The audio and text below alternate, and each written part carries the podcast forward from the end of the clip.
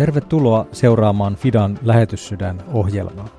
Fida International on Suomen helluntai-seurakuntien lähetystyön, kehitysyhteistyön ja humanitaarisen avun järjestö, joka on perustettu jo vuonna 1927. Fida on myös merkittävä kummilapsijärjestö ja Suomen suurin lähetysjärjestö. Sana Fida on latinaa ja se merkitsee uskollista ja luotettavaa. Fidan noin 200 lähetystyöntekijää työskentelee 40 maassa ja noin 50 henkilöä heistä toimii kehitysyhteistyötehtävissä. Lisäksi sadat nuoret ja aikuiset suuntaavat Fidan kautta vuosittain lyhytaikaisiin lähetystyötehtäviin ja harjoitteluihin ulkomaille. Visiomme on: rakennamme yhdessä maailmaa, jossa jokaisella ihmisellä on toivo ja tulevaisuus. Monet tuntevat Fidan myös laajasta second-hand-toriketjusta ja lahjoitustavaran kierrätyksestä. Tervetuloa ostoksille tai lahjoittamaan. Tässä Lähetyssydän ohjelmassa soitamme aina yhdelle lähetystyöntekijälle tai kehitysyhteistyön ammattilaiselle ja kyselemme ajankohtaisia kuulumisia. Minun nimeni on Jyrki Palmi, toimin Fidan apulaistoiminnanjohtajana ja tällä kerralla soitamme aluejohtaja Ruut Monoselle.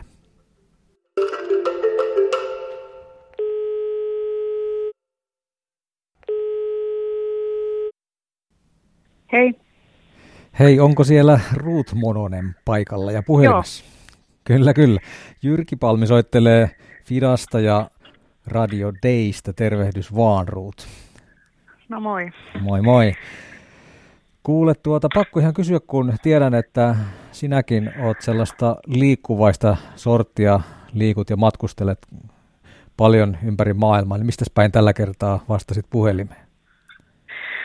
No juuri nyt mä oon Pirkanmaalla, Akaassa. Okei, eli Suomessa olette olleet nyt jonkun aikaa? Joo, ollaan oltu nyt heinäkuun lopusta alkaen Suomessa. Joo.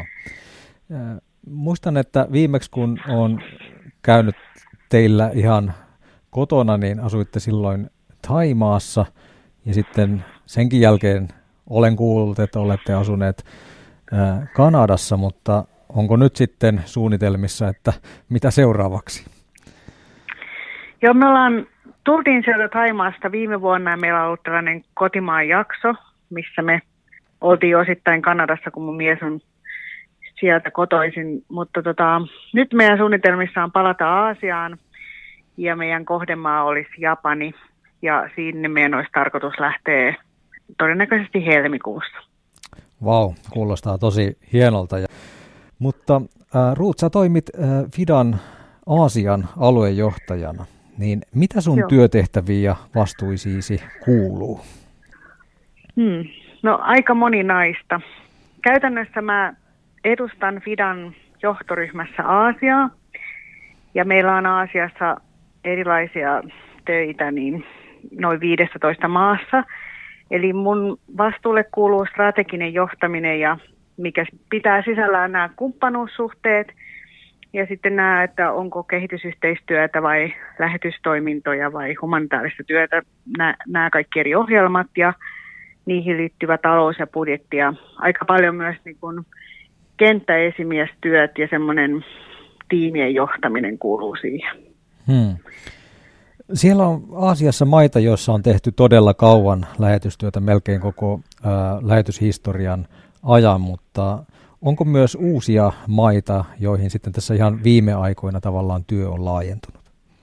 Ehkä voisi nostaa, en tiedä uutena, mutta Myanmarhan on meille ollut sellainen, jossa on siellä niin kuin maailmansotien välissä jo ollut niin kuin meidän lähetyskohde silloin aikoja sitten, mutta sitten se maa sulkeutui ja sitten se ei ole ollut, mutta meillä on ollut sinne aina jonkinlainen suhde sinne maahan, mutta nyt ensimmäistä kertaa vuosikymmeniä meillä on ollut siellä nyt suomalaista henkilöstöä nyt 3 vuotta tai 2 vuotta. Sillain niin kuin Myanmaria voi pitää uutena maana.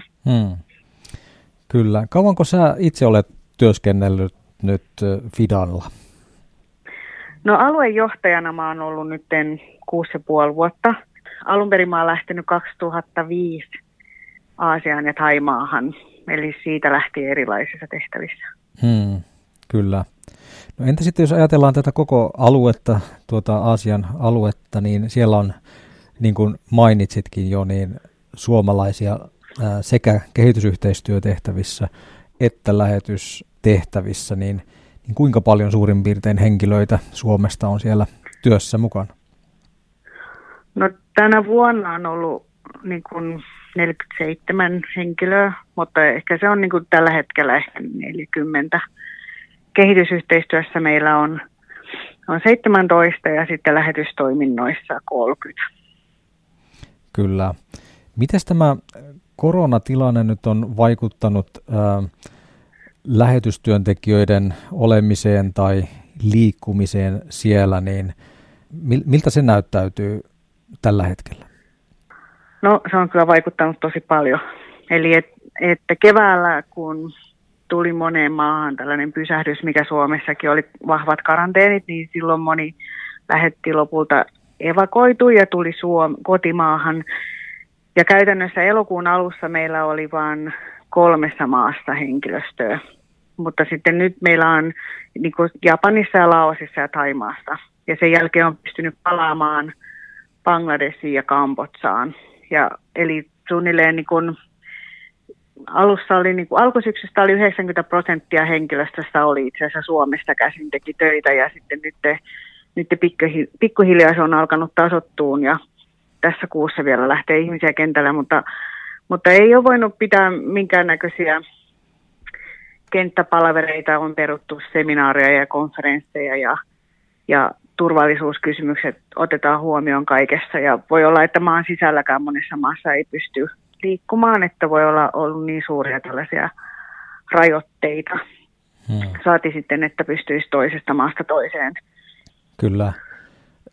No nyt kun sä olet aluejohtaja ja vastaat tavallaan tästä henkilöstöstä, joka siellä on työssä mukana, niin oikeastaan tämmöistä kysymystä en ole vielä keneltäkään päässyt tässä näissä haastatteluissa kysymään, mutta kysyn nyt sinulta, että miten suomalaiset työntekijät ovat niin kuin jaksaneet tämän kaiken keskellä, koska tämä on niin poikkeuksellinen vuosi ollut ja varmasti monenlaisia vaikeuksia ja ahdistuksiakin ja henkisiä paineita on sisältynyt tähän jaksoon, niin näkyykö se tavallaan myös jaksamisessa näiden suomalaisten työntekijöiden keskuudessa?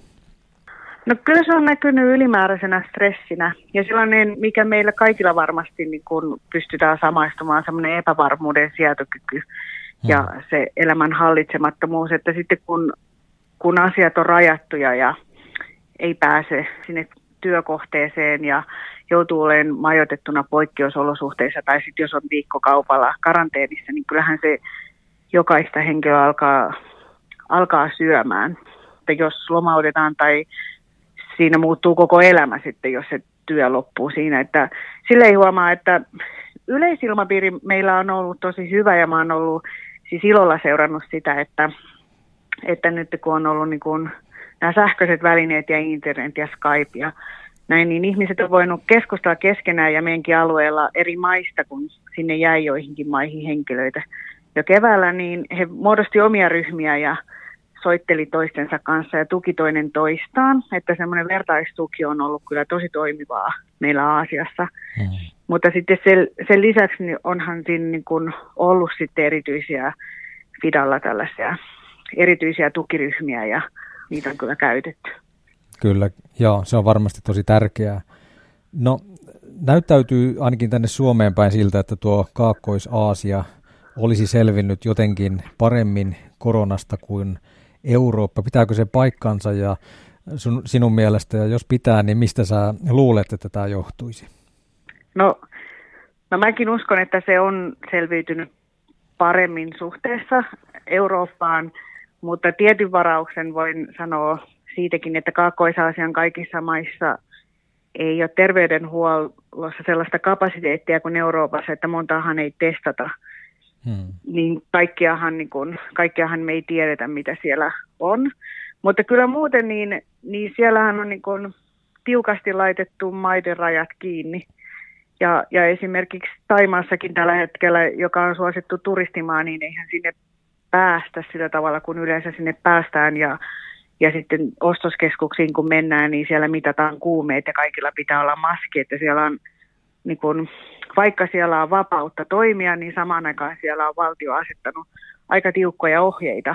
Ja sitten siellä Kaakkois-Aasiassahan ei kätellä muutenkaan, vaan se on se käsitervehdys, missä niin kun nostetaan kädet siihen kasvojen lähelle ja tervehditään, niin se tavallaan se fyysinen etäisyys ihmisiin ja se koskettelu on minimaalista verrattuna vaikka nyt Etelä-Euroopan kulttuuriin, missä varmasti halaillaan ja melkein suukutellaankin tervehdityössä. Niin. Joo, se on varmasti totta. En ole tullut ajatelleksikaan kaikkia noita käytäntöjä. Mitkä on sitten Aasian työn haasteet tulevaisuudessa ja näkyvät tällä hetkellä, varsinkin kun ajatellaan sitä, että kun päästään tästä koronavaiheesta ohi? Aasia on niin laaja. Niin. Tuntuu, että siellä on niin laidasta laitaa, mutta Aasiassa on, jos ajattelee ihan niin kuin lähetystoimintojen osalta, niin Aasiassa elää suuri osa maailman ihmisistä ja siellä on myös monia maita ja paikkoja, missä on todella vähän kristittyjä ja seurakunnat tarvii kipeästi työntekijöitä. Eli se on yksi tosi suuri haaste, että siellä on niin kuin otetaan nyt niin kuin mikä tahansa melkein maa-Aasiassa tarvitsisi lisää lähetystyöntekijöitä, tarvitsee uusia lähettejä. Ja voidaan ottaa Japani, joka ei tarvitse meiltä sosiaalista tukea, mutta siellä seurakunta on tällä hetkellä niin kuin miinusmerkkisesti kasvava. Joten niin kuin heillä on työntekijäpula ja heillä on moninaisia tarpeita. Joo. Sitten jos taas ottaa sosiaaliset tarpeet, oli se sitten kehitysyhteistyö tai erimuotoinen diakoniatyö, mitä seurakunnat voi tehdä, niin Aasiassahan hienosti moni maa on niin kuin kehittynyt ja päässyt uudestaan kehityksen kärryille sen niin kuin tsunaminkin jälkeen, mikä silloin niin kuin vei aika monia maita alaspäin ja aiheutti sellaista laajempaa hätätilaa. Niin moni maa kyllä kehittyy taloudellisesti, mutta sitten siitä huolimatta niin siellä on niin kuin valtavia sellaisia kehityskuoppia, mihin ihmisiä putoaa, että se, niin kuin se vaurauden kasvu ei jakaannu tasapuolisesti. Jos otetaan vaikka nyt Intia, siellä on paljon vaurautta ja rikkautta ja voi olla sellaista IT-osaamista ja muuta, mutta sitten siellä voi olla slummeja, missä miljoonia ja miljoonia ihmisiä asuu alle niin kuin köyhyysrajan alapuolella ja lapset ei pääse kouluun tai ei ole puhdasta vettä. Tai jossain kylässä ei osata lukea eikä tiedetä, että itse asiassa niin kun, jos osattaisi tehdä se hakemus, niin kun sinne kyläänkin voisi tulla se vesijohto. Niin kun se, jotenkin se vaan niin kun köyhyyden ja rikkauden epätasapaino, ja tuntuu, että ne niin kun ei mene kehityksessä eteenpäin, vaan niin kun ääripäät vaan vetäytyy toisistaan kauemmas. Niin se on näkyvissä Aasiassa. Kyllä. No viimeinen ihan tämmöinen leppoinen kysymys, että miten te aiotte sitten nyt viettää joulun? Missä merkeissä se menee? No me ollaan ajateltu nyt viettää joulu täällä Suomessa ja Pirkanmaalla ja me ollaan pikkasen alettu suunnittelemaan, että meille on yleensä tärkeää nähdä meidän perhettä ja sukua ja sitten syödä yhdessä. Ehkä se on tärkein se ruoanlaitto ja syöminen. Että sitten ollaan kyllä vähän nyt alettu miettimään sitä, että kun on tullut nämä koronarajoitukset, että montako ihmistä saa olla samaan aikaan läsnä, kun meilläkin on aika suuri sitten se lähisuku, niin sitä me ollaan tässä mietitty, mutta muuten ollaan ajateltu olla rennosti ja syödä ja tavata tuttuja ja saunoa. Kyllä, se kuulostaa oikein hyvältä. Kiitos Ruut, kun sain pikkusen hetken sun kanssa jutella ja toivotaan Radio Dayn kuuntelijoina oikein hyvää, rauhallista, siunattua joulua ja tulevaisuuden suunnitelmia teille. Kiitos. Kiitoksia. Ja hei vaan. Hei. Kiitos kaikille Radio Dayn kuuntelijoille, kun osallistuitte Fidan Lähetyssydän ohjelmaan, jossa saimme hiukan jutella, mitä kuuluu aluejohtajan tehtäviin Aasiassa. Oikein hyvää ja siunattua joulun aikaa jokaiselle. Kuulumisiin. Haluatko kuulla säännöllisesti kuulumisia Fidan työstä maailmalla? Tilaa ilmainen uutiskirje osoitteessa fida.info.